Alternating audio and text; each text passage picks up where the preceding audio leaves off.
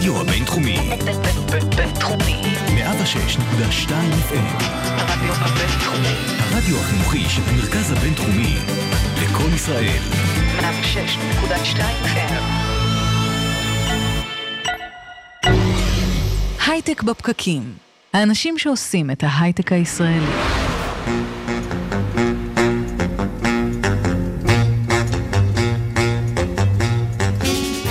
בוקר טוב, יום חמישי, 25 ליולי 2019, הייטק בפקקים.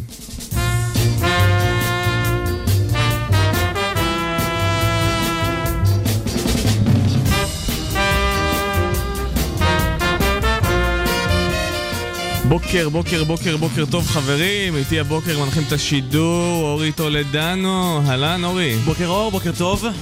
וגם חבר הכנסת יזהר שי נמצא איתנו באולפן, אהלן יזהר. איזה, איזה אנרגיות על הבוקר, וואו.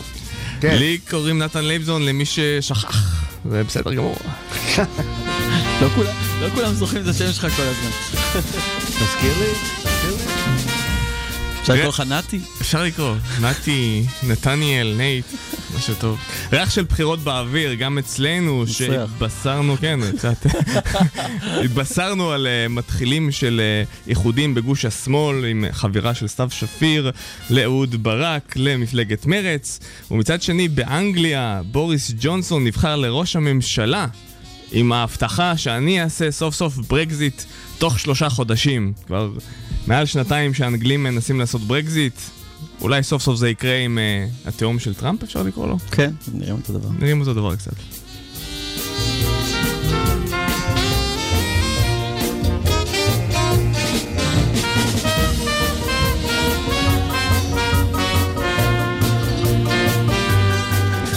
אנחנו כאן איתכם על גלי הרדיו הבינתחומי 106.2 FM, במקביל בפייסבוק live, בכלכליסט ודף האיצטדיון, עם עוד תוכנית חדשה של הייטק בפקקים. אם אתם מאזינים לנו בפודקאסטים, חפשו את המילה בפקקים, בספוטיפיי או בפודקאסט הקרוב לסמארטפונכם.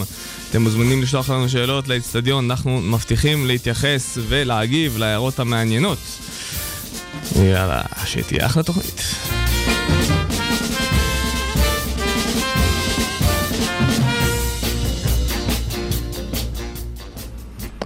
אנחנו מדברים כל הזמן על מהפכות בעולם הפיננסי, ביטקוין, אה, ליברה של פייסבוק, ואנחנו שוכחים שיש גם אה, פיננס, מה שנקרא, בנ... בנקאות פיננסית בנקאות שכבר פיננסית, קורית. או, כן, אה, משהו, משהו קלאסי שעדיין כן. נשאר מהעולם המוכר לנו. והבוקר נמצא איתנו שר זכריש, מנהל... פעילות הדיג... מנהל הדיגיטל בחטיבת החדשנות של בנק הפועלים, כדי לבוא ולדבר איתנו בעצם על כל העולם והמציאות הדיגיטלית החדשה. בוקר טוב, איזה כיף להיות פה, תודה. כיף שאתה מגיע. אה, אנחנו באמת נשמח לשמוע איך הבנק נערך למציאות החדשה הזאת שקורית, אה, מהפכה אפשר לקרוא לה, קורית נגד עינינו בעולם הפיננסי. כן, אז אני חושב שהמהפכה כבר קורית, והרבה אנשים אה, לא מבינים את העוצמה שלה ואת הקצב שלה. אני חייב להגיד שגם אני, עד שהגעתי לתפקיד הנוכחי שלי, לא הבנתי את העוצמה של התופעה הזאת. למעשה היום, פעילות של הלקוחות בדיגיטל, של לקוחות הבנק בדיגיטל, היא הרבה הרבה יותר משמעותית מכל ערוץ אחר. בסדר? ערוץ הדיגיטל היום, הלקוחות בוחרים לקבל את השירותים הבנקאיים בכל האתרים והאפליקציות שלנו. אה, ביט זה גם דוגמה מצוינת, לדוגמה שלקוחות צורכים את השירות שלנו שהם בכלל לא לקוחות הבנק, בסדר? יש לנו כמעט שני מיליון משתמשים באפליקציית ביט. אה, למעלה ממחצית מהם הם בכלל לא לקוחות של בנק הפועלים. זה באמת אחד מהדברים באמת שעשית, התחלתי לעשות בשנים האחרונות, כבר כמה שנים קיים המוצר ביט, זה בעצם לאפשר לאנשים להתחיל להעביר כספים בצורה דיגיטלית כן. הבנקים הבינו שבדיגיטל בעצם, הדיגיטל נותן לך אפשרות והזדמנות לייצר את השירותים בצורה חדשה, אחרת לגמרי, לבנות את זה מאפס. היה אפשר להעביר כספים בין אנשים גם לפני שהיה ביט. היו צ'קים, היה מזומן, כל אחד יכול להיכנס לאפליקציה של הבנק שלו ולהעביר כסף לאחר, אבל בביט אה, פיצחנו את זה ונתנו חוויה מאוד מאוד מאוד פשוטה. אתה מצטרף בקלות, אתה לא חייב להיות לקוח של בנק הפועלים, ארבעה קליקים וזה שם, וזה עבר. אני יכול להגיד שזה אפילו כיף להעביר ולקבל כסף בביט, כי בסוף במיוחד בדיגיטל כשאתה... לקבל, אם כבר, אה, כן, נכון? אנחנו מסכים מרגישים- איתך, מסכים תגיד, איתך. שר, כמה- משתמשים יש בביט? מותר לשאול את השאלה הזאת? אה, כן, כמו שאמרתי, אנחנו כבר אה, על סף שני המיליון המשתמשים בביט. כמה אה, מתוכם הם אה, לקוחות הבנק מול אה, כאלה שהם לא? יותר מחצי הם לא לקוחות הבנק. מדהים. אז הנה, אתם ממש סטארט-אפ, ואחד הדברים היפים שסטארט-אפים למדו לעשות בשנים האחרונות זה לתת שירות שמתפשט באופן ויראלי לוקח את השירות לצד השני, והצד השני צריך להירשם לשירות, אז זה בדיוק מה שעשיתם בביט. זה בדיוק מה שקרה בביט. אה, זה לא כל כך קל, כן? זה, זה גם לא קורה מעצמו, אבל כשאתה נותן חוויה פשוטה ונוחה, יש לך את אלה שמצטרפים ראשונים, ולאחר מכן יותר ויותר אנשים מצטרפים למערכת. כמובן שהייתה תמיכה שיווקית יפה, ו- ו- וצריך כן להסביר לציבור למה בכלל להשתמש בזה, אבל ברגע שזה תופס, העסק צומח מעצמו. כשהבסיס זה אתה נותן שירות שהוא טוב, הוא נוח, הוא פשוט, הוא קל, החבר'ה מאמצים. אנחנו נדבר על עוד דברים חוץ מביט, אבל באמת בגלל שזה מוצר שהוא מאוד נגיש לצרכנים והרבה מכירים ומשתמשים בו, אז uh, אנחנו ככה רוצים לדבר עוד טיפה ולשאול מה באמת היה הטריגר ליצור את המוצר הזה? זה קרה בסביבות נכון? על שנת 2016? סוף 2016, כן. לא הייתה ליברה, אה, הבלוקצ'יין נכון. היה קיים, נכון, נכון. אבל מה באמת גורם לבנק, שהרבה בנקים עדיין מבקשים שנתקשר איתם בפקסים, פתאום להחליט שהוא יוצא לאיזושהי הרפתקה פרועה כזאת, משהו שהוא גם מבחינה בטיחותית, מבחינת אבטחה, הוא ככה מתחיל להקשות עליו, גם מבחינת אופרציה. תראה, אז, אז זה לא כל כך פרוע. אה, אנחנו כל הזמן מסתכלים אה, מעבר לים, מסתכלים לעולם, רואים מה קורה, רואים אה, מגמות, גם בבנקאות, גם מעבר לבנקאות. יש הרבה מאוד הזדמנות בדיגיטל להגיע למקומות שלא היית בהם. ראינו את השוק הסקנדינבי, בעיקר, שבו אפליקציות התש- התשלומים עבדו יפה מאוד ותפסו בקצב מאוד מאוד מאוד מרשים. גם למדנו בתוך הסיפור הזה שבסוף, כמו שיש לך גט אחד, או יש לך וואטסאפ אחד פר גיאוגרפיה, בסוף תהיה אפליקציית תשלומים אחת. זה השלב שבו הבנו שאנחנו חייבים לצאת מהר, אה, ולהציע מוצר שהוא מאפשר חוויה מאוד מאוד פשוטה ומהירה, שוב, על בסיס כל הניסיון שראינו וצברנו אה, מאפליקציות אחרות. יצאנו אז לדרך. בוא תסביר לנו, אתם יצאתם בערך, אולי קצת פלוס מינוס, אבל בערך באזור שפפר יצאו, והיה גם פייבוקס, ובכל זאת אתם מובילים by far, בפער. למה? מה, מה כן. עשה אתכם מובילים בצורה כל כך מובהקת? אה, תראה, אני, המתחרים היו ותמיד יהיו, זה לא תפקיד שלי לדבר על המתחרים, אבל אני חושב לא, דבר על עצמכם. בדיוק, אז אני חושב שאצלנו ה- הנקודה הייתה, צריך לצאת מהר, בסדר? הייתה החלטה, מ... תוך שלושה חודשים מרגע שהתקבלה החלטה בהנהלה, יצאנו לדרך, אה, ולא להתפשר על החוויה של המשתמש. זאת אומרת, היו הרבה מאוד דיונים בתוך הבנק. בדקנו כל דבר שאנחנו עושים, אנחנו בודקים מול לקוחות, יש לנו חוויה, אה, אה, יחידה של חוויית לקוח, יחידה מפוארת, אנחנו יוצאים, בודקים עם הלקוחות, איך הם מגיבים לממשק. אני אומר, אה, אני תמיד מתבדח עם החבר'ה אצלנו, מאחורי כל כפתור, כל צבע, כל אנימציה, יש חמש טון מחשבה ו- ועבודה. אני חושב שיצאנו עם אפליקציה עם ממשק מאוד מאוד מאוד פשוט, תהליך הצטרפות מאוד מאוד פשוט, ועבודה שיווקית יפה של השותפים שלנו. ותשמע, מוצר טוב, ביקוש, יש צורך ברור, זה עובד. כשאתם מסתכלים עכשיו, אה, נגיד פייסבוק, כי הם באמת מתכננים להשיק את ליברה, אבל לא רחוק היום, כשגוגל תהפוך לכמעט בנק, פייסבוק, ואמזון. פייסבוק מעבר לליברה, גם בתוך כן, הפלטפורמה עצמה. פייסבוק ו- ואפל כל הענקיות, מייקרוסופט אה, יכול להיות שגם תלך לתחום הזה. אתם אה, לא קצת חוששים או רועדים שעם כל זה שאתם באמת מתחילים להיכנס לדיגיטל ו- ולהתאים את עצמכם, שאולי הענקיות האלה יהוו איום? ואם כן, איך אתם נערכים לזה? אה, על הענקיות האלה, זאת אומרת, תחרות תמיד תהיה מכל הכיוונים, אין מה לעשות. בסוף אנחנו מתחרים בדיגיטל על, על הבחירה של הלקוחות. אה, אני צריך לתת לך פתרון שהוא נוח, אה, יותר נוח, יותר פשוט. גם מ-GPay וגם מ-Apple Pay, אנחנו בהחלט כל הזמן מסתכלים על המתחרים האלה, ומבחינתי זה, זה לא שאלה של האם זה יקרה, זה שאלה רק מתי, וזו עובדה מוגמרת. אני צריך לגרום לכך שאתה תבחר להעביר בביט ולא בגוגל פיי, זה לא פשוט. אבל אני מאמין שאם אני שוב תתרגל ונותן לך חוויה פשוטה ונוחה, והרשת, יש הרבה משתמשים שמשתמשים ונוח להם בביט, אה, מצבי בתחרות יהיה בסדר. איזה פעולות דיגיטליות הבנק מבצע או יבצע, שככה הקהל מסביב שכן מחכה לחידושים האלה ורוצה כבר להגיע אליהם ולהגיע פחות לסניפים ולתקשר בצורה יותר נוחה, למה אנחנו צריכים להיערך? אז uh, תודה על השאלה. יש לנו דוגמה uh, מצוינת שעכשיו, בימים אלו, השקנו יכולת לפתוח חשבון בצורה דיגיטלית לחלוטין. האמת, אני, זה, זה מרגש אותי, אני, תה, תהליך מדהים.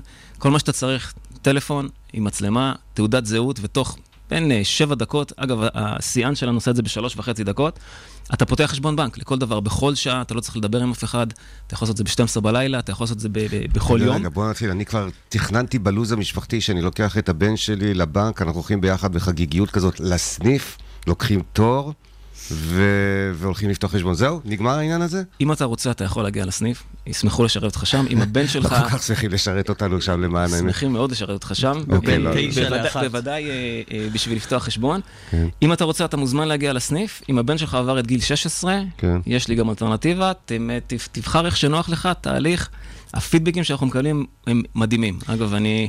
וזה עומד בכל כללי, אני מניח, אבל בוודאי, תסביר לנו איך זה עומד ברגולציה של KYC אנחנו וכאלה. בנק, הכל נעשה, יש לנו אישור מבנק ישראל, כל התהליכים המסודרים. איזה אה, יופי. כן, כן. עובדים קשה, ו- ואם אני וזה קורה. אוליגרך ממדינה כלשהי שעבר לישראל ורוצה לפתוח חשבון בנק, ואני לא אגיד מאיזה מדינה, אבל הייתי עסוק בכל מיני טרנזקציות, אז אתה לא תוכל. לא אוכל? לא, זה תושבי ישראל.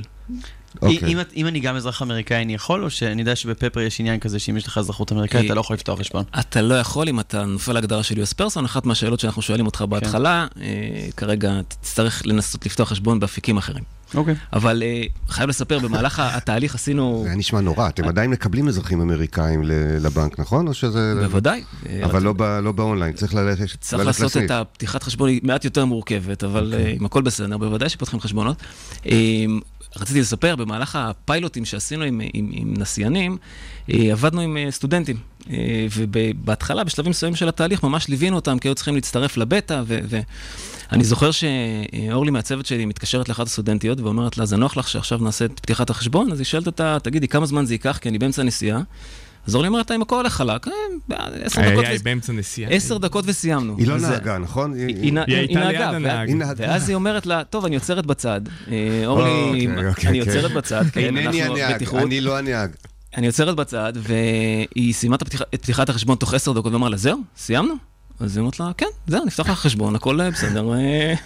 אה." זה, עכשיו, אני מדמיין לי אפליקציה לפתיחת חשבון תוך כדי נסיעה שבה אומר, וחלילה. אינני הנהג, כמו באפליקציה מווייז, אחרת. לוקח כן, ו- השראה מווייז. אבל חברים, זו, זו, אני חושב שמה שקורה פה זו מהפכה, בסדר? הדיגיטל כן. מאפשר לייצר לך בנק שפתוח 24/7, אה, בנק שמאמץ את כל הטכנולוגיות הכי מתקדמות שיש בשביל לתת לך את השירות הכי טוב. אגב, בתהליך פתיחת החשבון הזה, במהלך הזיהוי שלך, אנחנו עושים שימוש בטכנולוגיה שבכלל הגיעה מתעשיות ביטחוניות. אני צריך לוודא שאתה זה אתה ולוודא שאתה בן אדם חי.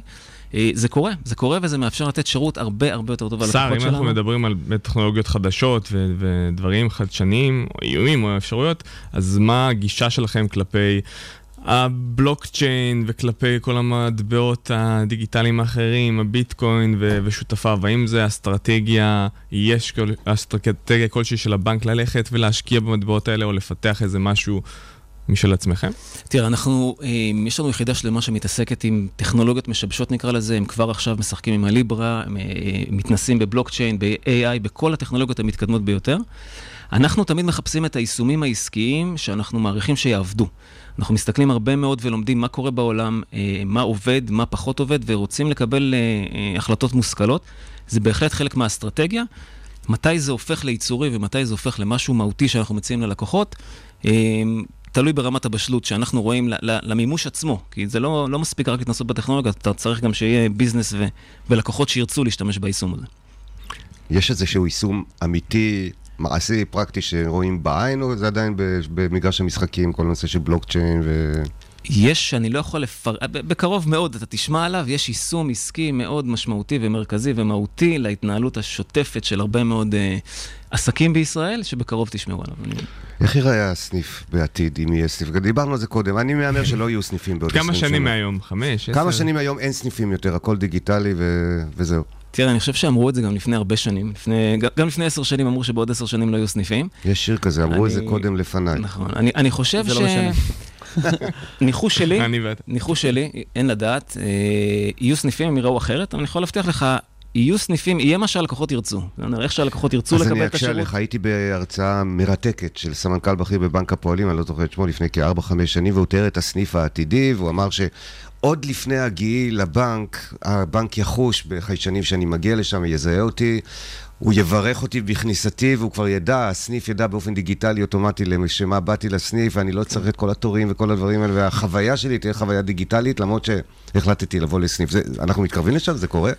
כמעט כל מה שתיארת עכשיו בחוויה הזאת כבר קיים וזמין ואפשרי.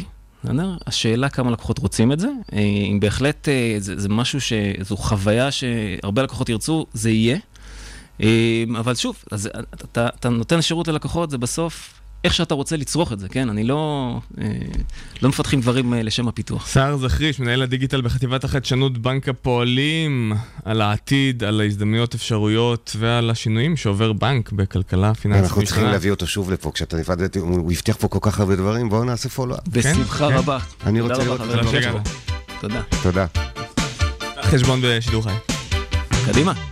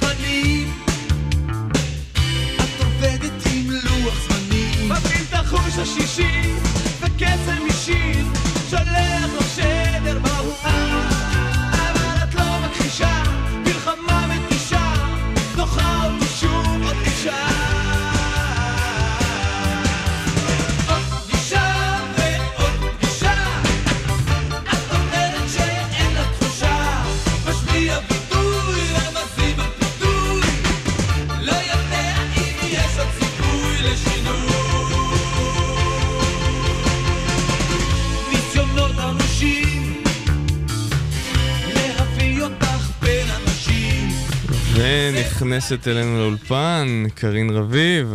בוקר טוב, קארין. טוב, בוקר טוב, איזה כיף לחזור. כיף, אה, כן, כיף שאתה מביא לנו דברים מסין. נכון, גם לי כיף. מה יש לנו הפעם? וזהו, והיום במיוחד, בדרך כלל מעבירים ביקורת ככה קשה על סין. אה, היום דווקא אנחנו ננסה... אופיר, מה, להיות סנגורים על סין? ננסה, ננסה, כן, להגיד ככה משהו, משהו טוב, טוב? אה, משהו טוב, שונה. קשה, קשה לי להגיד דברים טובים על סין. למה, חכה למה, איזה ותשמע. פתיחה, מה? חכה אנחנו ותשמע. בעד לגמרי. אני דרמטי. אז יש לנו, אנחנו מארחים פה היום את אה, אופיר דור, שהוא הכתב של כלכליסט בבייג'ין, שינסה לשכנע אותנו למה אפליקציות הסיניות טובות יותר. תגיד לי בסוף מה אתה חושב. אולי נעבור לזה. אתה נמצא בבייג'ין? זה ה... כן, שם אתה... כן. ועכשיו אתה במקרה בישראל. נכון, אבל רוב הזמן. אתה שם. נכון, דובר סינית. ארבע שנים. כן, מגניב, דובר מגניב סינית. לגמרי. אה, יפה. אז אה, בוא תספר לנו, אתה אומר שהאפליקציות הסיניות באמת טובות יותר, אז באילו אפליקציות מדובר, אה, מה הפיצ'רים שלהם? טוב, אז קודם כל אני אגיד שלפני בערך ארבע שנים שאני עברתי לסין, הייתי גם בתפיסה הזאת שגוגל ופייסבוק הם הכי טובות בעולם, תודה. וזה האפליקציות הכי חזקות, והסיבה היחידה שאפליקציות סיניות בכלל מצליחות בסין זה שפייסבוק וגוגל חסומות שם. אה, לקח לי זמן לשנות את התפיסה הזאת, לקח לי זמן לשנות ב App Store את המדינה מישראל לסין, ואז אתה פתאום אה, חשוף לאפליקציות הסיניות. רגע, ה App Store של גוגל עובד בסין? אה, לא, האפס- ה App Store של אה, אפל, של אפל, אני מדבר. אוקיי, אוקיי. האפסטור של גוגל לא עובד בסדר. לא עובד בסין. אה, הגוגל פליי. הגוגל פליי לא עובד. כן. אז אה, אה, לקח לי זמן אה, להבין את זה, אבל אז התחלתי להיחשף, גם התחלתי ל- גם להבין לא, יותר לא היה לך. הרבה ברירה. כן, גם של התחלתי, וגיליתי שעולם ומלואו, שלדע- אפליקציות שלדעתי לוקחות בכיס הקטן את פייסבוק, ואולי לא את גוגל, אבל את פייסבוק. אפשר לדבר אחרי זה על גוגל. למשל, אה, איזה אפליקציות? אז קודם כל יש את המלכה האם, שזה וויצ'ט, שזה התחיל כמו וואטסאפ, אבל היום זה הרבה יותר. זה הכל בערך, לא? נכון, זה. גם תשלומים, זה גם נכון. רשת חברתית וזה גם אה, טקסט. נכון. ועוד דברים. נכון, יש משהו מאפיין של אפליקציות סיניות, כולן רוצות להיות ecosystem, הן לא רוצות להיות אפליקציה אחת, הן רוצות להיות הכל. לעשות, הם, זה, מדברים על המגלומניה של גוגל או פייסבוק, זה כלום לעומת מה שהמפתחים הסינים, הם רוצים לשלוט על כל העולמות, כן. ולכן האפליקציות תמיד יש להם יותר מפיצ'ר אחד, הרבה יותר מפיצ'ר אז, אחד. אז למשל בוויצ'ט, אה, דיברנו, אמרת שיש שם את הצ'אט, יש שם את, ה, את הקיר שאנשים שמים פוסטים, נכון. אנשים עוקבים אחרי אה, כל מיני חברות, אה, יש שם גם אפליקציית תשלומים, איזה נכון, עוד, איזה עוד אה, פיצ'רים יש שם? אה, אתה יכול לעשות את הכל שם, אתה יכול אה, לה- להזמין את המונית ואז לקנות את הכרטיס לקולנוע, אה, ואז לדאוג לעוזרת בית שתגיע ולשלם את החשבון חשמל. תגיד, שאלה הזמן. לכאורה טריוויאלית, אבל כן. היא תוביל למשהו אחר. ה user interface הוא בסינית או באנגלית? איך אתה עובד מול וויצ'ט? וויצ'ט יש גם באנגלית וגם בסינית, אבל רוב האפליקציות הסיניות הן רק בסינית. אבל מה שאני תוהה זה, אוקיי, אתה מתאר פה משהו שלא קיים מחוץ לסין, אפליקציה סופר אה, רחבה ונוחה, ו- ואתה נהנה להשתמש. איך זה שהם לא כבשו את העולם? למה הם רק מוגבלים לטריטוריה כל כך קטנה של מיליארד ומשהו אנשים? לא- לא בציניות, אבל הם יכלו הרי להרוג את פייסבוק, כאילו ניסו, אני שואל. הם ניסו, הם ניסו. וויצ'ט השקיעו דווקא הרבה כסף לפני כמה שנים, לקחו אפילו את לאו מסי בתור פרזנטור, זה לא עבד, וזה לא עבד מכמה סיבות. שהוא לא כל- פופולרי בסין? אחד... לא, אני... הוא לא פופולרי הם בסין, ניסו. לכבוש את לא העולם. לא את סין. לא, לא, הם. רצו לצאת מחוץ ל- לסין ולא כל כך הצליח להם. אה, יש לזה כמה סיבות. אחד, התדמית הזאת של, אה, מעקב ושל צנזורה, שהיא גם נכונה במידת רבה. אה, אנשים לא רצו להתעסק עם זה, והרבה דברים מהפיצ'רים שלהם פשוט לא עבדו במערב. אתה יודע, הם... אמצעי תשלום, אי אפשר לעשות את זה במערב, זה יותר מסובך לעשות את זה במערב. אז וויצ'ט מחוץ לסין זה לא וויצ'ט, זה סתם עוד וואטסאפ, אז וואטסאפ כבר יש. אה, היחידה שהצליחה היום יש את בייטדנס, שזה טיק טוק, שזה אפליקציית הווידאו, הסרטונים הקצרים, ילדים מתים על זה, גיליתי שהאחיינית שלי משתמשת באפליקציה סינית, וזאת האפליקציה הראשונה שאומרים שהיא כבשה את המערב. שדרך אגב, הם קיבלו עכשיו ביקורות קשות ותביעות במערב על האיסוף מידע שלהם, וגם קראתי כתבה שהשוו אותם עכשיו לפייסאפ, ונראה מה הולך להיות עם פייסאפ כן. בנושא הזה. כן, אה, הגישה שונה ב- בסין לדברים האלה. אנשים יותר מורגלים לאובדן פרטיות במובן הזה, הם מוכנים להקריב את הפרטיות בתמורה לשירותים טובים. ואם במערב, כאילו, התפיסה היא שהיום הטכנולוגיה היא קצת האויב, כאילו חברות כמו פייסבוק וגוגל, זה לא ככה בסין. וויצ'ט וטנסנט או עליבאבא לא נתפסות כחברות רעות על ידי רוב האוכלוסייה. בתור אה, ראש של יזם, כאילו. לשעבר, אה, החשיבה של לעשות הכל היא חשיבה היא מאוד אה, מוטעת או בלתי אפשרית, וכאילו הבאת כמה דוגמאות שאני מניח שהענקיות שהן כבר ענקיות ועושות הכל זה הגיוני, אבל אם גם אפליקציות חדשות שנולדות בסין, הן כזה אומרות, אנחנו נעשה הכל ביום, ב day one, אה, הן עושות את זה, גם אפליקציות בגודל בינוני עושות את זה. אפשר לדבר על זה אם זה טעות או לא, יש כאלה שקורסות בדרך, דרך אגב, יש הרבה קריסות, אבל הן קודם כל מוזנות במאות מיליונים, לפעמים מיליארדים של דולרים של משקיעים ש... אה, שזורמים אליהם. אבל אתה לוקח נגיד אפליקציה כמו מייטואן, שהתחילה בתור אה, שירות כזה שנותן לך מידע על עסקים באזור שלך, כמו ילפ כזה, ואחרי זה היא קונה חברת אופניים, ואחרי זה היא נכנסת לאופ... לעולם של אה, רכב, השכרת רכב, ואחרי זה היא נכנסת לעולם של תיירות, כאילו אתה אומר, מה הם עושים? אבל אה, זה נובע מזה שהתחרות היא מאוד מאוד אכזרית בסין. בסין אם אתה לא נאמבר 1, אתה כאילו יכול לצאת מהשוק, כאילו, אה, כל החברות נלחמות עד מוות והן רוצות להשאיר מישהו אחד. אתה ראית את זה ב... באופניים, למשל, החברות אופניים, היה את אופו, היה את מובייק, הם פשוט נלחמו עד מוות עם סובסידיות שהיית יכול להשכיר אופניים בחינם. היום אתה רואה את זה נגיד במשלוחי מזון בסין, אתה יכול להזמין אוכל במחיר מצחיק פשוט, כי הן פשוט נלחמות אחד עד שני, עד שאחת מהן תצא מהשוק. אם אנחנו מדברים באמת על העניין הזה של הסופר אפ, של הסופר אפליקציות האלה, שבסין זה מאוד חזק, אה, אתה רואה גם את, ה... את המערב הולך לכיוון הזה? כן, לגמרי. זה, אם אנחנו מדברים פעם על זה שפעם הכיוון היה מאוד ברור, היה עמק הסיליקון משפיע על סין. כאילו, שסין מעתיקה מעמק הסיליקון, היום אתה רואה שהכיוון הוא, הוא, הוא דו צדדי, הרבה פעמים אה, סין, אה, עמק הסיליקון מעתיק מסין פתאום. אה, אז מרק למשל, צוקרברג, פייסבוק, כן, מרק צוקרברג, ב- לדעתי במרץ הוא פרסם את המניפסט שלו לגבי מה, איך פקס פייסבוק תהיה בעתיד. וכל המניפסט הזה, כל מי שקרא אותו והיה בסין אומר, וואו, זה וויצ'ט. זה מה שהוא רוצה לעשות, זה סופר אפ, שיהיה את כל האפליקציות ביחד, שיהיה לך אמצעי תשלום בפנים, שזה מה שיש בוויצ'ט בעצם, ושלא תצטרך לצאת מתוך זה. אה, וגם מבוסס על צ'אטים פרטיים, פחות על פיד ציבורי, שזה בדיוק מה שזה וויצ'ט, ופייסבוק מעתיקה את וויצ'ט בהרבה דברים. יש לה גם אפליקציית סרטונים קצרים פתאום. Uh, הרבה דברים שנעשו בסין פתאום קור... מתחילים בפייסבוק אז עכשיו. הסיני- הסינים אמרו שעכשיו מעתיקים מהם. אם פעם הם העתיקו, עכשיו מעתיקים מהם. נכון. זה מתחיל להתאזן קצת. זהו, אז באמת דיברנו מקודם עם אה, סער מבנק הפועלים, מביט. אה, איך אתה רואה ככה את, ה, את השוני בין האפליקציות תשלומים, נקרא לזה, בין ביט לאפליקציות הסיניות? אה, אתה רואה יתרון באפליקציות הסיניות לעומת זה? כן. אולי קודם כל חשוב להגיד שבאמת סיני היום חברה ללא מזומן. זה קצת קשה לעכל את זה, אבל זה פשוט ככה. אה, אני זוכר שעכשיו שבאתי לישראל, אז חיפשתי את הארנק בבית, ומצאתי את הארנק, ואז מצאתי שיש בו עוד שקלים מהפעם האחרונה שהייתי בישראל, כי פשוט לא השתמשתי בארנק מאז. אין שום סיבה להוציא את הארנק היום, ואפילו והתשלום הדיגיטלי הוא כרטיסי אשראי או טלפון? לא, לא? הכל בטלפון. הכל בטלפון. כולל. אה, בנקודת מכירה גם, אתה מגיש את הטלפון. נכון, נכון, נכון. אז החזון האמריקאי בעצם עובד בסין, יותר טוב מאשר בארצות הברית. הוא עובד לחלוטין בסין. יזהר, אה, הפכת את זה עוד פעם לסינמטיקה. אה, לא, חלילה, אני חושב ש... קודם כל, אני חושב שזה כיוון נכון, הארנק שלך הוא אלקטרוני והוא נמצא כן. בטלפון.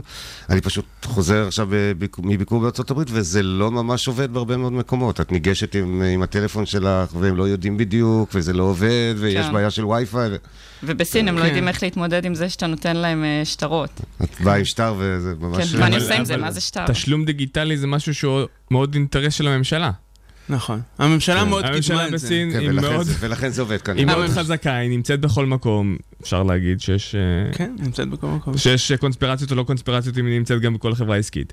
אבל ככה היא גם יכולה לנטר, ככה היא יכולה היא לגרום לזה שלא, אה, שלא, חברה עסקית. שלא הממשלה. מעלימים מיסים, אז כאילו זה מאוד אינטרס, זה דווקא לא מפתיע אותי שהם כן וארצות הברית שיותר ליברלית ויותר חופש דווקא פחות. דווקא, דווקא העניין של המיסים הוא מעניין, כי בעצם אנשים בסין רואים את זה כמזומן לכל דבר. אין להם בעיה לעשות עסקה שהיא בפירוש עסקה שחורה, והם לא הולכים לשלם עליה מס, הם יעשו אותה דרך הטלפון. מבחינתם זה כאילו חלק מהעניין, ו... והממשלה לא עוקבת לפחות- אחרי זה? עד היום לא שמעתי על שרשויות המס עושות מעקב על זה. אה, מאוד הופתעתי שבארץ כבר ישר מתנפלים על אה, ביט וזה, אבל בסין אולי זה חלק מהעניין שהם רצו לבנות את זה, אבל אמרת על ההבדל, טוב, אז כאילו ביט זה ממש בהתחלה, בסין זה בעצם בן אדם בדרך כלל מקבל את המשכורת שלו, עושה בלחיצת כפתור, מעביר את הכל לתוך האפליקציה. מעביר את הכל, ואז מנהל אותה שמה. אתה יכול לקחת הלוואות שמה, אתה יכול uh, להשקיע בכל מיני אפיקי השקעה. את הבנק הם רואים פעם ב- כשהם באים למלא טפסים או משהו כזה. מקסים. טוב, האמת היא ש... מעניין לדעת עד כמה זה חודר מעבר לערים כמו בייג'ין ו- וערי מחוז אחרות וערים גדולות. השאלה על מאות מיליוני סינים שלא גרים בערים הגדולות, אם גם הם הולכים, הולכים באופן דיגיטלי לחלוטין ותשלומים דיגיטליים וכולי, אני לא יודע אם יש לך נתונים, אבל מעניין לדעת. כן, התשובה היא כן. אני, כן, אוקיי. בכל מקום, אפילו הכי כפר נידח בעולם, אה, אז הם אפילו יציירו לך את ה... יהיה להם אה, QR שהוא הדפיס במדפסת הביתית, אבל יהיה לו QR. אני פשוט מדמיין לי כל מיני כפרים סינים שהלכתי שם בהרים, שאתה יודע שאין רכב נוסע, וכל מיני אנשים מגיעים עם מין ריקשות כאלה, והמים זורמים וזה, אתה אומר שגם שם אתה ניגש עם הטלפון הסלולרי ומשלם ב... כן, בקיוסק הזה. כן, זה מאוד פשוט, אתה פשוט צריך להדפיס QR וזהו, אתה מסודר. אני מסכים. שזה פשוט, אני מסכים, אני שמח לשמוע. אופיר, יש אה, ככה עוד שאלה, אם אתה כבר מגיע אלינו, הזכרנו בעבר את מחאת אה, 996 אה, בשיחה פה באולפן, ועכשיו דיברנו על המעורבות הממשלתית הסינית. אז המחאה הזאת למעשה התחילה על ידי מתכנתים סינים בפלטפורמה המערבית, בגיטאב, אה, מחאה נגד הממשלה הסינית, והממשלה הסינית למעשה לא, לא התערבה בזה, לא ניסתה להוריד את זה. כן, יש, המחאה של 996 התחילה בגיט-האב, שזה לא המקום אה, הכי טיפוסי להתחיל מחאה בו, יותר לשמור קוד. אז יש לזה שתי סיבות. אחד זה קודם כל זה התחיל ממתכנתים. אז מתכנתים אולי, זה, זה הפונקציה, ש, זה האפליקציה שמשתמשים בה. ויש עוד, אפל, עוד סיבה. אה, גיטאב זה בעצם הדבר, האפליקציה כמעט היחידה שהיא מחוץ לידיים של הצנזורה הצינית. אי אפשר, אה, כי זו אפליקציה שמנוהלת בחו"ל. הם ניסו. לחסום אותה בעבר, אחרי זה החזירו אותה, כנראה הם מבינים שהיא יותר מדי יקרת ערך להייטק הסיני, והיא הפכה בשנים האחרונות לבמה לאנשים שרוצים להביע דעות שאי אפשר אה, להביע במקום אחר, כולל ה-996. אז שם זה התחיל, ומשם זה תפס תאוצה לכל אמצעי התקשורת. אה, יש הרבה אנשים בסין שאומרים שאולי ההשפעה של זה, זה לא ש-996 ייעלם, אלא שגיטאפ תיחסם בסופו של דבר. נו? תגיד במילה אחת לגבי ההייטק הישראלי, כפי שהוא נראה מסין, דברים שאנחנו מפתחים פה שרלוונטיים לשוק הסיני, דברים שנראה לך שיעניינו אותם יותר או פחות. בתור דוגמה סייבר ישראלי, האם מעניין את הסינים או להפך, רכב אוטונומי, כל מיני דברים שאנחנו מאוד גאים בהם בהייטק הישראלי. כן, יש, יש עניין גדול בהייטק הישראלי, אבל באותו, באותה מידה, תמיד אתה, יש את הפרצוף של היזם הישראלי שמגיע פעם ראשונה לסין, והוא כולו מוקסם, איך הוא זה אומר, נראה? כולו, וואו, כולם, וואו, הרבה איזה- כסף. מלא כסף, אני וכולם מקווה רוצים שהדר לדבר, עשה עליך זום עכשיו כזה, אוקיי, איך זה נראה? אוקיי. אה, מלא כסף, וכולם רוצים לדבר איתי, וכולם מחמיאים לנו, לישראל, אבל אז הוא מגלה שלא כל כך עוזרים לא אליו. כל כך מסכים. ו... כי הוא צריך וויצ'ט, הוא מבין שהוא צריך להוריד וויצ'ט וככה לדבר עם למה? הסינים. כי הטכנולוגיה לא רלוונטית או שתרבותית אנחנו לא יודעים איך לעשות עסקים בסין? אה, אני חושב שיש הרבה, אה, לסינים יש הרבה דברים שלהם, קודם כל, הרבה יותר זה גם ממה שאנחנו תרבות מדמיינים. אחרת, זה צריך מאוד אה, אורך רוח כזה, וליצור מערכות יחסים, ו... ולא לרוץ. גם נכון. גם כשביל גייטס הגדול הגיע בזמנו לסין והתחיל לרוץ, אז הראו לו את הדלת החוצה מהר מאוד. כן, גם נכון, לא צריך לרוץ וצריך ליצור קשר, אבל אה, הרבה פעמים הם יותר נוח להם לעבוד עם אנשים מתוך סין, או אנשים שהם בתוך האקו-סיסטם שלהם, מאשר עם חברות זרות. זר זה עדיין כאילו משהו שהם מנסים להתרגל אליו בסין, למרות, כאילו, הם היו חסומים במשך שנים, אז... אה, אז הרבה פעמים אתה תשמע המון מחמאות, והרבה פחות בשלב הביצוע וה, והכסף. אופיר דור, כתב כלכליסט בבייג'ין, תודה שהגעת, ככה חשפת אותנו לפנים אחרות בסין, וככה המסקנה היא שדי החלום האמריקאי מתחיל להתגשם דווקא בבייג'ין. החלום הסיני. החלום הסיני. נתן, השאלה אם השתכנעת. נתן תודה מבקש- נתן מבקש לנסוע לסין לבחון מקרוב, לא? האהבות הראשונות שלי מתוקות, המתוקות האחרונות שלי משונות. לא מבינות שאצלי אהבה זה כבר פסה, בלי נרות וכינורות, או לפחות אני מנסה. האחרונה לא חשובה, אבל דוגמה טובה, מסכנה לא אשמה, אלא מה התאהבה. אמרה אולי תבוא לפגוש את ההורים אמרתי לה סליחה, תזכירי לי איך קוראים לה? השנה החתונה ממש לא בתמונה. תקראי לי שוביניסט, תקראי לי בן זונה. לא מקפיץ אותך הביתה, כאן למטה. בפינה יש תחנה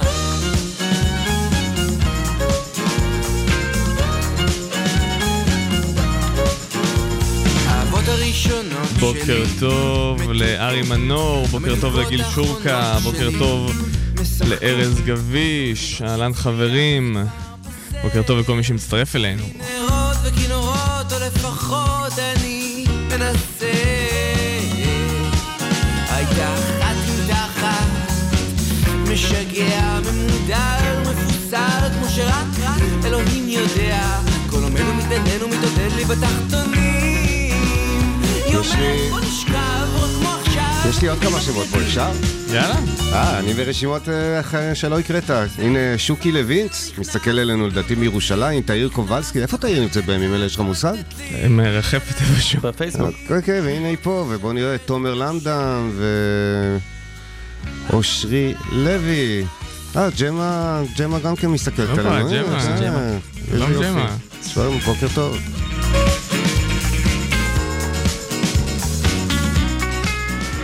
חדשות השבוע.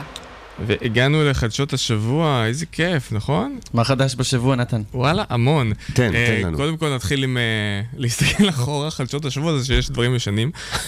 פייסבוק סוף סוף נקנסה, אני לא יודע אם היא תשלם, אבל נקנסה בחמישה מיליארד דולר על פרשת קיימברידג' איזה אושר יש אנליטיקה. לו, איזה אושר יש לך בפנים כשאתה מדבר על הקנסות של פייסבוק. לא, נכון. שבזמן שאנחנו משודרים בפייסבוק. על כן, פייסבוק. כן, תגיד תודה פייסבוק שאתם משדרים אותנו לייב בערוצים שונים. אולי צריכים להביא לנו יותר...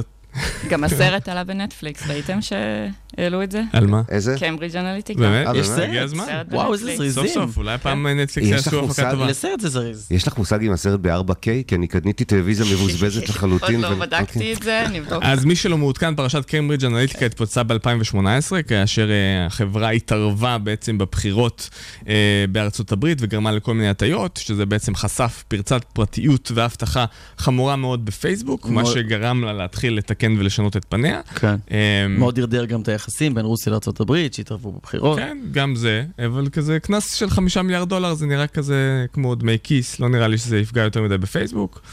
תקשיב, זה... לא, זה דיר באלק. כסף. תקשיב, חמישה מיליארד דולר, בכל זאת. הייתי פותח איזה סטארט-אפ פה עם חמישה מיליארד דולר. כן, כן, אתה כנראה כן, פייסבוק כנראה פחות, שהטיל במעל זה- 570. הקנס הזה הוא באירופה? או בארצות הברית? הקנס הזה הוא או שאנחנו לא שאלה יודעים. אוקיי, בארצות בסדר. הברית. בארצות בארצות הברית. אז בארצות אולי גם. אירופאים אה, כן. יחזירו עם קנס יפה. 5 מיליארד זה קנס גנרי כזה, גם גוגל תמיד נקנסת ב-5 מיליארד, גם זה, זה נראה לי, זה חמישה, מוצא. חמישה, אבל מי סופר? חמש יותר יקר. החדשה הבאה, אפל מפלה אפליקציות באפסטור שלה. מי היה מאמין? אה, לפי תחקיר שבוצע על ידי הוול סטריט ג'ורנל, הוא מראה שהאפליקציות שהן בעצם מקודמות ומפותחות על ידי אפל, זוכות בדירוג הרבה יותר גבוה מאשר אפליקציות מתחרות. אבל הדירוג הוא דירוג גולשים, או שהם שולטים ב... אז בעניין? זהו. שלא. קודם כל, דירוג גולשים אמור להשפיע. נגיד, מבחינת הכי פופולרי, כמה הורדות יש כן. לך, כמה דירוגים יש לך, זה אמור להשפיע על המנגנון. כמו שיש מנגנון SEO בגוגל, שמשפיע על הדירוג שלך בגוגל, ככה אותו דבר יש ב-ASO, דירוג בעצם אופטימיזציה של אפל. אבל אפל ב- מראים את זה באפליקציה. אה, כמה אפליקציות, אחת מהן זה אפליקציית ספרים של אפל, שהיא כעיקרון אמורה להיות מדורגת במקום 168, הרבה אחרי קינדל, שהרבה יותר פופולרית, אבל היא זוכה להיות אה, מדורגת בחנות אפסטור מעליה, כביכול, למרות שהיא לא מדורגת כוכבים ואין עליה כמעט ביקורות, היא זוכה ל push מצד אפל. אני אבל זה נור- נורא לא. מקורי, כי גוגל עשו בדיוק את אותו דבר. אבל אני מזהה פורח חזק של עוד קנס שנתן ידווח עליו פה בעוד כמה או- חודשים. עוד כמה שנים. גם בסין נשמע- בדיוק כן. אה, מדברים על זה שגם בסין העבירו ביקורת על ה- על האפל סטור, דיברו על זה שבאמת היא מנסה להשפיע על דעת הקהל בסין ולקדם איזה שהן אפליקציות שמתאימות אה, לחזון של- של אפל. זה ממש חמור, האמת היא שזה מרגיז, כי המנגנון של הורדת אפליקציות בעולם על ידי האדם הפשוט מאוד נסמך על נכון. דירוגים, ואתה רוצה על לדעת... עשרת מה- הראשונים, כן, שם אני עוצר. כן, אז כן. אתם חושבים שכאילו אפל בסופו של דבר חברה שצריכה לדאוג לאינטרסים שלה, האם זה... האם זה ראוי שעושה דבר כזה, לא, או שלא? וגם כי אני היא צריכה למה. לייצג משהו יותר אה, אתה יודע שעל ליברלי. על כל קנייה שאתה עושה באפליקציה שהורדה דרך האפסטור או דרך הגוגל פליי, החברות הללו משלמות בין 20 ל-30 אחוז. מרוויחות. מרוויח- אה, הן משלמות לאפל או ל... כן, כן. נגיד נטפליקס פתחה במרד והורידה את עצמה מהאפסטורים, בדיוק מהסיבה הזאת, כי נמאס להם לשלם את הכסף הזה, ואחריה גם טינדר עשתה את אותו דבר. ומישהו משלם לאפל על לקדם את האפליקציה שלו, מעניין. כן, אבל פה. אתה, אתה מצביע על זה מנקודה אחרת, כי אה, בעצם... ה- לצורך ברגע העניין- שאני משלם כסף, אני מצפה מינימום לאובייקטיביות. בדיוק, כן. אתה מצפה לשקיפות, אתה רוצה לדעת, שיעשו מה שהם רוצים, אבל שיודיעו לנו. אם אפל לא. לא. רוצה לקדם את המוצרים שלה, נכון. שתודיע, כל מוצר שמתחיל באפל, אנחנו מעלים אותו 20 מקומות קדימה, אז לפחות שנדע מה שווה הדירוג. וזה מה- גם לא הוגן כלפי כל אותן אפליקציות אחרות שנמצאות ב- ב- בגוגל פליי ובאפסטורים, שמשלמות כסף והמוצרים שלהם הם לא- לא מדורגים נמוך יותר. אז אה, אפל, שימי לב, יכול להיות שפתאום... אה, דווקא הדבר הכי חזק בעצם באפל זה בעצם שהיא פתחה בעצם, היא זאתי שהביאה את הבשורה של ה marketplace שמפותח על ידי מפתחים חיצוניים ואנשים חיצוניים, כן. אז אה, זה רחוק לחשוב או להאמין שמשהו כזה יקרה, אבל אולי כמו שיש מתכנתים סינים שמרדו בסין, אז אולי תהיה את אה, מרידת התפוח הגדול, אבל אה, ימים יגידו. אה, ממשיכים לעוד קצת פיקנטריה ומשהו יותר לוקאלי. עיריית תל אביב מאפשרת לכם עכשיו להלשין על קורקינטים, נכון? חיכיתם לזה? יש, איך לזה? חיכיתי להלשין. עם כל, עם כל הניידות שהציפה אותנו, עם כל כך הרבה חברות לקורקינטים להשכרה ולנוע ממקום למקום. אה, יש הרבה דברים חיוביים, אנחנו כביכול יותר ירוקים, אה, נוסעים פחות במכוניות לכאורה או אופנועים. מצד שני, המדרכות שלנו מתחילות להיות עמוסות, אין מקום לעבור, אנשים זורקים את הקורקינטים לא במקום מסודר, למרות שגם עכשיו עיריית תל אביב אה, מתחילה לפתוח חניות. אבל אם אתם עכשיו ראיתם קורקינט שמפריע לכם, אתם יכולים לדווח עליו לעירייה בלחיצת כפתור. אפשר להציע רעיון יותר יצירתי וזריז? בוודאי. אני תוך כדי רכיבה על אופניים, לפעמים נותן לו טיק, טיק קטן, עם המרפק נגיד, ואז הוא. זז. כן, לא צריך להלשין, זה הרבה יותר קל ופשוט. אמ, זה מאוד, לחלק קנסות זה הכי קל, ועיריית תל אביב הפכה להיות, אה, הפכה את זה כאמצעי גבייה. במקום אה, לגבות מכל מקומות אחרים, הם גובים מאיתנו בעזרת דוחות. השבוע... Um, ראיתי שאילתה שהוגשה לעיריית תל אביב לגבי דוחות לאופניים. כמה דוחות השנה הוגשו לרוכבי אופניים? 22 אלף. כמה דוחות השנה הוגשו להולכי רגל שהולכים במסלולי אופניים? יותר? אפס. אפס. אוקיי. שקד גם הזכיר את העניין הזה. אני מסוגל להבין את זה, אבל מה, אתה על רוצה פי שהעירייה... התקנות כרגע, נכון, פקחים לא מסוגלים לתת אה, דוחות להולכי רגל, אבל הגיוני שזה יעבוד לשני הצדדים. הגיוני ש- שהשבילי אופניים יהיו מספיק טובים בשביל שבאמת יהיה משתלם לנסוע בהם, כרגע מאוד מפוצלים, וכל הבלגן והג'ונגל זה עיריית תל אביב חוגגת עליו ומחלקת דוחות תוך כדי. אז זה מין, או שתעשו את העבודה שלכם ותעשו, שבילי אופניים כמו שצריך, או שלא תחלקו דוחות. ליהנות מגבייה בזה שהשבילים לא במצב טוב, זה כאילו מאפן. אורי, גם דיברנו על זה שעם ה- עם הינשוף, עם הבדיקות ינשוף שהתחילו עכשיו אה, נכון. להשית על הרוכבי קורקינטים, קורקינטים, וגם אה, יש עכשיו כל מיני דיבורים על זה. שעיריית תל אביב מקשה על ה- על הרוכבים, על הרוכבי אופניים חשמליים, רוכבי קורקינטים, ויש הרבה רגולציה והרבה יש בעיות פה עם קטע העניין מעניין, הזה. עכשיו שאני חושב על זה, תחשבו, לא היו שם קורקינטים נניח לפני שלוש שנים. נכון. נכון, משהו כזה, ועכשיו יש המון, וזה מקור הכנסה נפלא לעירייה בקנסות וכאלה, איזה, איזה קונספירציה גאונית. תחשבו. כן. אז אנחנו רואים בעצם עוד מקור הכנסה של עיריית תל אביב. אגב, רק ו- פיצ'ר קטן שיש בחו"ל ואין בארץ. כן. שמה, לפני שאתה מסיים נסיעה בקורקינט, אתה מצלם את הקורקינט, איפה חנית, איפה החנית אותו. אה, שיצאת ומעלה. בסדר. ואז, כן, ואז לא באים לך בטענות. נכון. יפה. למה שלא יעשו את זה ככה? מעולה. אני בעד. ולסיום, חזון הקומונה של אדם נוימן שמור כנראה רק ללקוחות. המחזיק הגדול ב-WeWork מכר מניות ב-700 מיליון דולר לקראת ההנפקה בוול סטריט. אה, רק כדי להגיד שמקרים קודמים בארצות הברית זוכרים שהמייסדים, ה founders הבולטים, מכרו את המניות שלהם, נגמר בהנפקות אה, לא טובות. למשל גרופון, שגם אה, קיבלה תחזיות מאוד גדולות ובסוף התרסקה, מ-13 מיליארד ל-2 מיליארד. וואו. ככה גם... אה, אה, זינגה, שמפתחת משחקים, גם התרסקה, אה, ירדה מ-7 מיליארד לאזור ה-5 מיליארד. אז אנחנו בעצם עכשיו באים ושואלים, למה אדם נוימן עשה את המהלך הזה, והאם הוא באמת טוב לוויוורק? וואו. אה, קודם כל זה טוב לאדם נוימן, זה בטוח. כמה אמרת? 700 מיליון דולר? 700 מיליון דולר. זה סכום שאפשר לעשות איתו קניות. אה, בסופר. בסופר. תראה, יש פה קטע, הוא מכר ב-700 מיליון, אבל זה אומר, שמישהו קנה ממנו ב-700 מיליון, ומי שקנה הרי יכול היה לקנות בבורסה בעוד כמה שבועות שהחברה הזאת אה, תנפיק את מניותיה. זה אומר שמי שקנה מאמין שהמניות האלו, ערכן יעלה בצורה משמעותית, ואז יש פה שוק חופשי, כלכלה חופשית של תן וקח וכולי. אחרי שאמרתי את כל זה, אני אישית מאוד לא אוהב את זה, אני חושב שיזם צריך להישאר עם מניותיו לפחות עד יום ההנפקה ושנה-שנתיים אחריה, כי אמון הציבור למה הוא באמת עושה את זה? זה לא מראה על חוסר אמון מצד המייסד? כאילו, בסכום כזה גבוה? אה, תראה, אם הייתי יועץ פיננסי אישי של אדם נוימן, הייתי אומר לו, יש לך הזדמנות לקחת 700 מיליון דולר? קח 700 מיליון דולר, יהיה בסדר. אם המניה תעלה או תרד, זה כבר לא משנה לך, וזה דבר נכון לעשות. אני חושב שמהצד השני, הציבור צריך להסתכל ולהגיד, מה קרה פה? היזם הזה מוכר עכשיו מניות לציבור באינסוף כסף. הציבור אמור לקנות ולהאמין שהוא אה, ימשיך לעשות עבודה טובה. יש פה סימן שאלה, למה הוא לא חיכה שנתיים שלוש? זה טבעי, זה נכון שיזם ימכור את מניותיו, מגיע לו, הכל בסדר, אבל זה שהוא מוכר הרבה לפני שהציבור אה, התחיל לסחור במניות, מעורר לפחות סימני שאלה. דרך אגב, יכול להיות שישארו לו עוד החזקות מספיקות בהרבה יותר כסף מזה, ואז השאלה היא פחות רלוונטית, אולי הוא מכר רק חלק קטן מהחזקותיו, אין לי את הנתונים מול העיניים. ובנימה אופטימית זאת, אה, רגע, רגע, אתה היית מוכר? אה, לא בסכום כזה. לא היית מסתפק, לא אורי? בסכום כזה. אני לא יודע, אין לי את הנתונים. 700 מיליון דולר, חבר'ה, מציל, קרים, תצילי אותם. כמו שאמרת, זה חשוב בציבור, מה שהציבור חושב. מרק צוקרברג לא היה באותה דילמה, היה. נשאר ועכשיו, כן. חבר'ה, לא, לא מי אתכם? מציעים לכם 700 מיליון דולר, תהססו, תגידו שאתם לא ממש מתלהבים ותיקחו, תיקחו.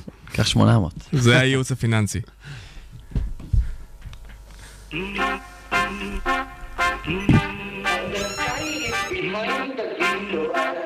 Thank you. דבר עם ההוא שידבר עם נו זה שייתן מילה לזה מהעירייה שיעביר להוא את מה שאז דיברו הוא מסדר את כולם בחצי שנייה. מי הקומבינטור שחורש כמו טרקטור? מי האינסטלטור שייצור סתימה? מי מניפולטור? על גבול הדיקטטור מי אורגניזטור שיפיק מרמה. איך מידע מסיבי משהו אגרסיבי לא מול כל אקטיבי וההמולה. נשאיר אותו פסיבי רגוע ונאיבי שישדר אליבי של ראש הממשלה ושישאיר הכל פתוח. גם עוד קלף מיקוח אין פה אף ויכוח אנחנו בשליטה יש כאן עוד לקוח זה לא זמן לברוח אם נפעיל את המוח תהיה כאן עוד פרוטה מני מני מני מני מני מניע אם הספינה טובעת יש לי אונייה אין לי זמן לנוח במפרשים יש רוח זמן לעוד טיוח אני חי על הנייר אז דבר עם ההוא שידבר עם נו זה שסידר זימון להוא שאז פנה יש לו את הכוח יש לו את המוח אולי ייתן פה דוח של עובד על מדינה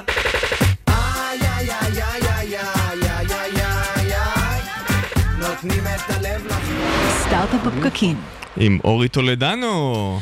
נמצאים איתנו היום אה, הרבו, בועז אור, מנכ"ל מייסד שותף. שלום, מעניינים. שלום, בוקר טוב. אה, אתם מפתחים, אה, כולנו מכירים את התמונות הנורא עצובות האלה, שיש דליפת נפט גדולה, ואז רואים ציפורים גדולות ויפות בתוך נפט, וזה עצוב, ואומרים... איך חברות הנפט לא דואגות לזה כמו שצריך, ובטח יבוא עכשיו הרגולטור וייתן להם קנסות לא כמו ש... לא מספקים. אתם מציעים איזשהו אה, עזרה ראשונה למצב הזה, נכון? מה המוצר שאתם מפתחים בארבו? בדיוק, אנחנו ראינו את התמונות האלה ואמרנו שלא יכול להיות שזה המצב ב-2020 עוד מעט. כן. אה, בעצם זה תחום שארבעה-חמישה עשורים לא היה בו שינוי. אה, ולפני כמה שנים כשהתחלנו את החברה, אמרנו אנחנו צריכים לעשות פתרון שימנע את המצב הזה. והרעיון הפשוט, האינטואיטיבי, שכל אחד בטח חושב עליו, זה לעצור את הנפט לפני שהוא מתפשט. כן. ואנחנו פיתחנו מוצר שמאפשר לעשות את זה. אז מה המוצר הזה עושה? הוא נקרא בום, נכון? וגם מי שמסתכל עלינו בפייסבוק לייב ולא שומע אותנו בפודקאסטים יכול גם לראות שיש לנו דבר כתום ופלסטיקי באולפן. נראה כמו מצוף. זה הבום זה בעצם, מצוף. נכון? כן, כן, זה מצוף. בעצם בעולם הזה יש אה, מצופים, שהרעיון של המצופים, שהם צופים והנפט גם צף, וזה מונע מהנפט להתפשט. כן. כי הנפט שם- בעצם נשאר אה, על פני המים, אתם בעצם, בדיוק. ברגע שאתם עושים משהו על פני המים, הצלחתם אה, to contain, אה, איך בעברית? לחלוטין? אה, לחסום. להכיל, להכיל כן. לחסום. כן. כל כך- הבעיה עם המחסומים האלה, שהיום יש להם שרשרות ברזל והם מאוד מאוד כבדים. אנחנו באנו בעצם עם דיסציפלינות של פלסטיק ופיתחנו מוצר ששוקל חמישית או עשירית מהמוצרים הקיימים, כן. וזה מאפשר לכל אחד, גם אם הוא לא בתחום של אה, חסימת כתמי נפט, אה, לפרוס את המוצר הזה. משמע בצד- מישהו לא מיומן יכול פשוט... לחלוטין. כן. בעצם כל עובד של אה, שומר בתחנת כוח יכול לבוא ולפרוס את זה, ולא לחכות לצוות המיומן שיגיע מרחוק, אחרי שעתיים, אחרי חמש שעות, ויפרוס את זה אחרי שכל הנפט בעצם כבר ברח, עם הגלים, עם כן. הגאות והשפל. אבל בועז, תסביר לנו, למי שלא רואה אותנו, אני מחזיק ביד מצוף כתום, נכון? נכון, עם לגמרי. איזשהו ספוג כחול כזה בפנים. נכון. אני מסוגל להבין איך זורקים את זה למים וזה צף. כן. אבל איך זה מונע התפשטות של אה, נפט? אז זה בעצם שרשרת אז, כזו. אז המצוף שלנו, אוקיי. בעצם מה שקורה זה שהוא נכנס למים, יש בו שרירים שתוך דקה הופכים אותו להיות בגובה 30 סנטימטר. כמו אקורדיון נפתח כזה, הוא. נפתח. לחלוטין, אוקיי. ודמיינו שזה זה בעצם חלק של 30 סנטימטר, הוא הרבה יותר ארוך. חלק הוא, ממנו נש- נשקע נכון, כלפי המים, מטה בתוך... המים הם פה, אוקיי. ובעצם 20 סנטימטר מתחת למים ו-12 מעל המים, והדבר הזה גורם לנפט שהוא צף, הוא בסך הכל אה, מילימטר או סנטימטר לכל היותר על כן. פני המים, להיעצר אז זה מה מול הדבר שחסר. הזה. שכבת הנפט שצפה כן. לא מגיעה לעשרות סנטימטרים, לא. זה כמה זה מילימטרים, ואז... מתפלס לאפילו טיפות אחרי מי זה. שלא מבין לגמרי מה שהמוצר עושה, יכול להסתכל על הלוגו שלהם, שמתאר את זה בצורה מושלמת. אחד הלוגים שהכי אהבתי אגב, שרואים כתם שחור באמצע, שזה הנפט, פס כתום שמקיף אותו וכחול מסביב, שככה בדיוק נראה המוצר הזה כשהוא עובד.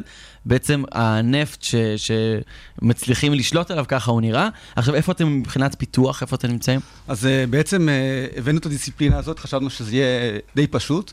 אה, 400 אבי טיפוס מאוחר יותר. וואו. אה, מה זה, כמו תומאס אדיסון? זה לא לא יאמן. 400. לא יאמן. בכמה בעצם- שנים? בארבע שנים, נכון? בארבע שנים, כן. עשינו פיתוחים מאוד מהירים. אה, וואו. בחנו את זה, יש מעבדה, למזלנו יש מעבדה בניו ג'רזי, שנקראת Ohmsett, שהיא המעבדה הכי טובה בעולם לבדוק דברים כאלה. שזה בעצם פרוטוטייפ בארבעה ימים, חשבתי את זה כן. עכשיו, וואו, זה כן, לא הרבה נורמלי, מאוד כן. פרוטוטייפים. כן. אה, ובדקנו את זה, ואז בדקנו את זה בכל העולם. רגע, איך לא נשברים בפרוטוטייפ ה-300?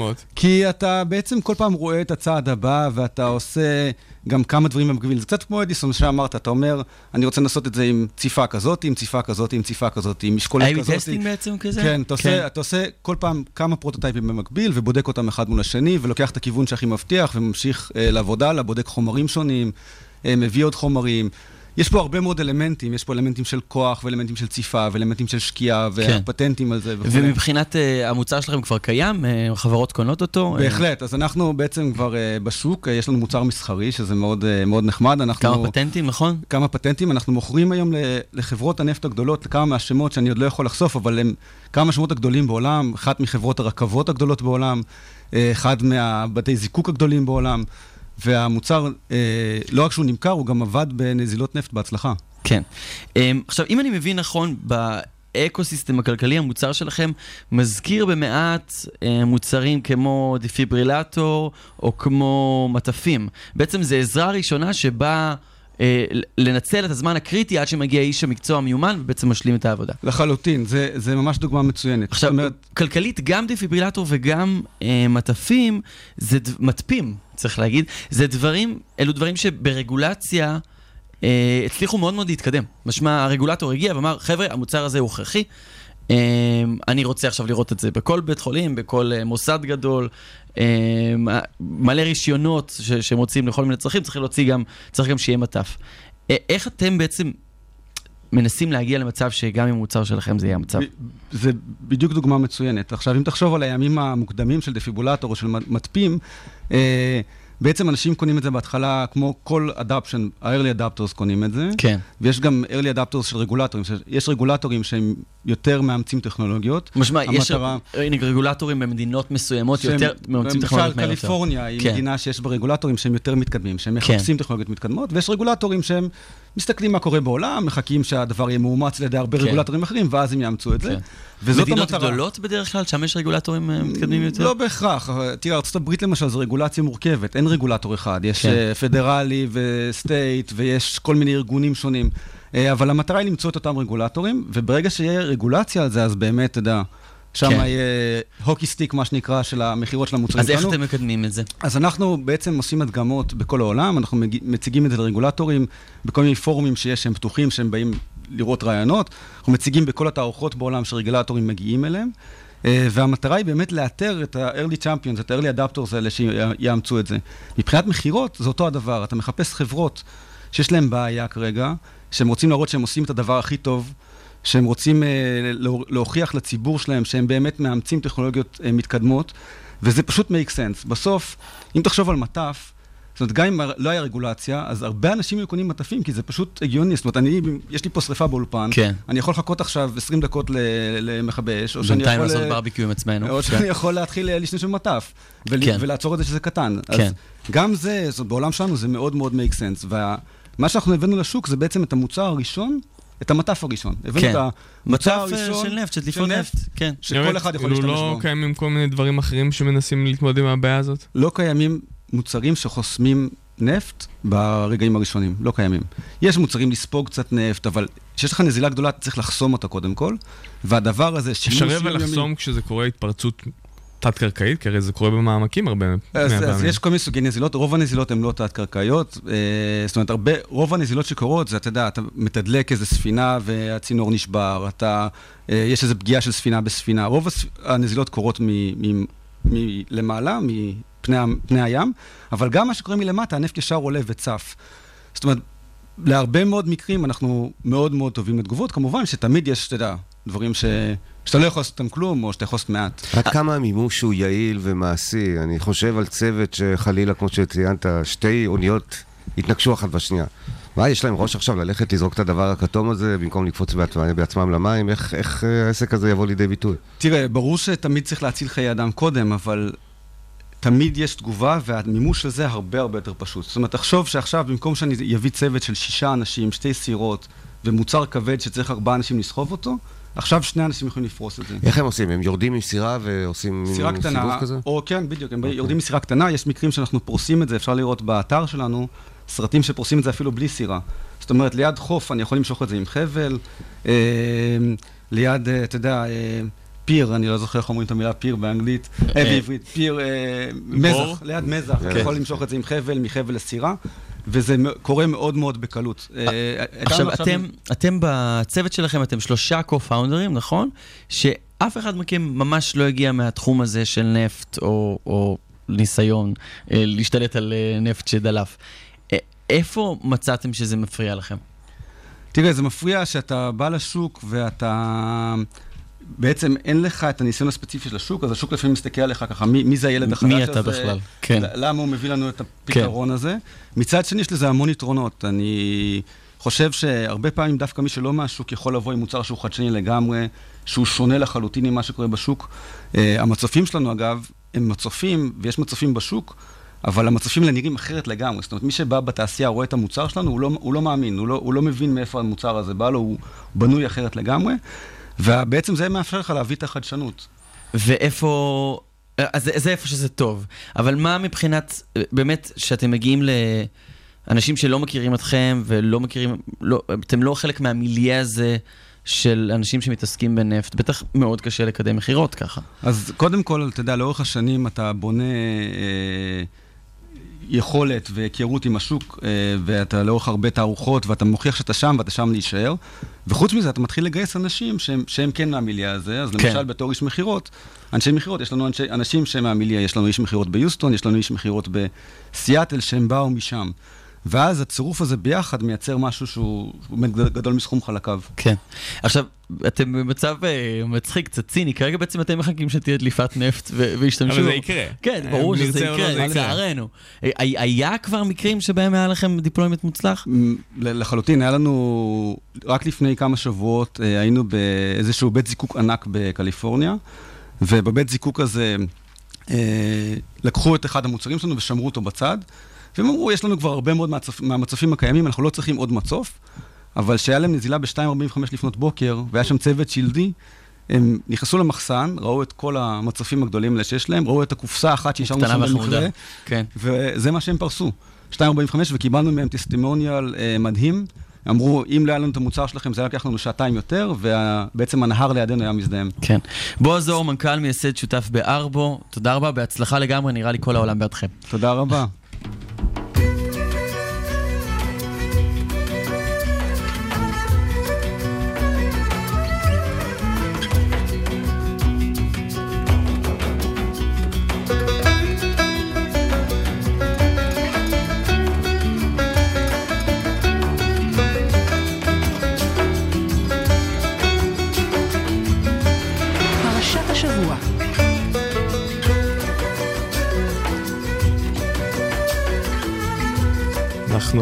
בפרשת מטות עם אורי טולדנו, שוב. על מה, אני פה שתי פינות ברצף.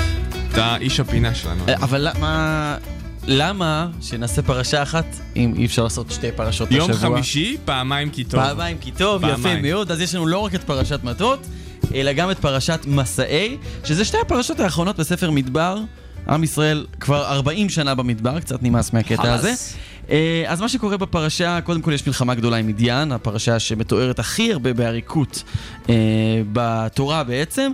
אה, קוסם ונביא בשם בלען בן בור אה, מייעץ למלכי מדיין לשלוח את הנשים שהם לפתות את עם ישראל, אה, לחטוא לעבודת אלילים, כמובן ש...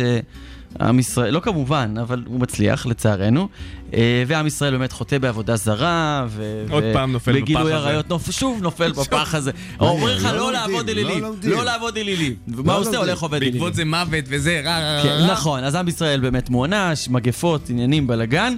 אה, משיבים מלחמה על ידי זה שמשה אה, מצווה על פנחס לקחת אלף איש מכל שבט, והם לוחמים במדיין בחזרה. קורעים אותם, אוקיי? ממש מנצחים אותם, חמישה מלכים יש להם, את כולם הם הורגים, גם את, אה, אה, את מי שנתן את העצה אה, לפנות לחולשה של עם ישראל לעבודת אלילים, בלעם בן בור. פרשה השנייה, פרשת מסעי, הפרשה האחרונה בספר במדבר, מה שקורה שמה, מסכמים בעצם את כל המסע שהיה עד כה ב-40 שנה במדבר, וכל מיני ציוויים כמו ציווי על השמדת עבודת אלילים בארץ ישראל, תיאור גבולות הארץ, מינוי נשיאים לשבטים, הכנת ערי מקלט וערים ללוויים, אה, דיני רוצח בשגגה. מה שאני רוצה לדבר עליו מתוך אה, שתי הפרשות האלו, אה, זה פסוק שמדבר על לשון נקייה. בעצם אומר, כל דבר שאתה אומר, שיה- שיעמוד מאחוריו משהו. חשוב מאוד. אם אתה נודר, עדיף שתעשה את זה, ואם אתה לא הולך לעשות את זה, עדיף שלא תנדור בכלל.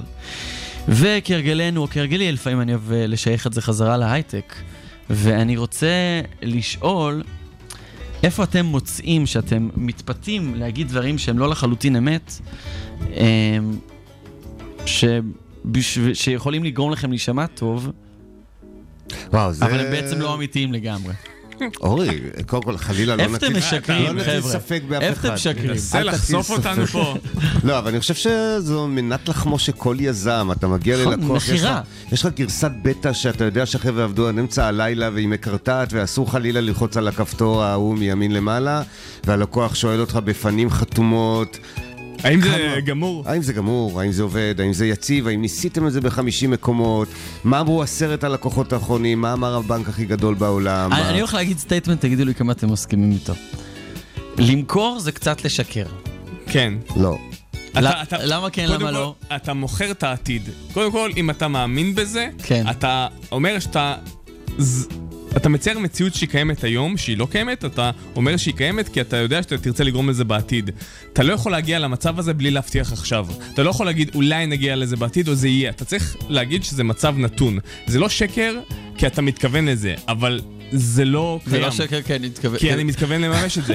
אבל אם אתה לא תגיד את זה, זה לא יתממש בחיים, כי אף אחד לא הולך עם אולי וספק. אני חושב שלקוחות היו מספיק בוגרים ויזמים צריכים להיות מספיק אה, אמיצים וכנים כדי להגיד, תקשיב, אני חברת סטארט-אפ, אנחנו לא ניסינו עד הסוף, אני, אבל כל החברה מאחוריך ו- והעסק זהו, הזה זה גם, יש- יעבוד. תראה את יזהר איך הוא נשמע טוב שהוא אומר את הדברים האלה, ככה מסייג את עצמו. אין ברירה, אין ברירה. זה הכי כי קונה אותי. איש המכירות הכי טוב הוא זה שקונה את אמינות ואמון הלקוח, אחרת זה לא יעבוד. יפה, בכנסת גם, יזהר. נמשיך עוד ככה. לא דיברנו על פוליטיקאים, פוליטיקאים, עולם זה אחר. משהו אחר. אה, אנחנו רוצים לסיים את התוכנית, נתן? כן, אנחנו מתקרבים לסיום. תודה לא שהייתם לא איתי. היום, אורי ויזהר. מה שלפני שתיפרד, הזמן להודות גם לקרין שהפיקה את השידור והדר עם הוידאו. אנחנו נחזור אליכם ביום חמישי הבא עם אורחים נוספים שעושים את ההייטק הישראלי. עד אז מוזמנים... אה, עד אז מוזמנים לחפש אותנו במילת החיפוש בפקקים. בפודקאסט. מחכים לכם. איזה כל התפתחות, אתם. מסיימים כאילו בדואט. בדואט, איזה יופי. רציתי להכניס את זה, זה פעמיים כי טוב. פעמיים כי טוב. תודה לכם שהאזנתם לנו, סעו בדרך אה, לעבודה בזהירות. נהיה איתכם כאן שוב שבוע הבא, הייטק בפקקים.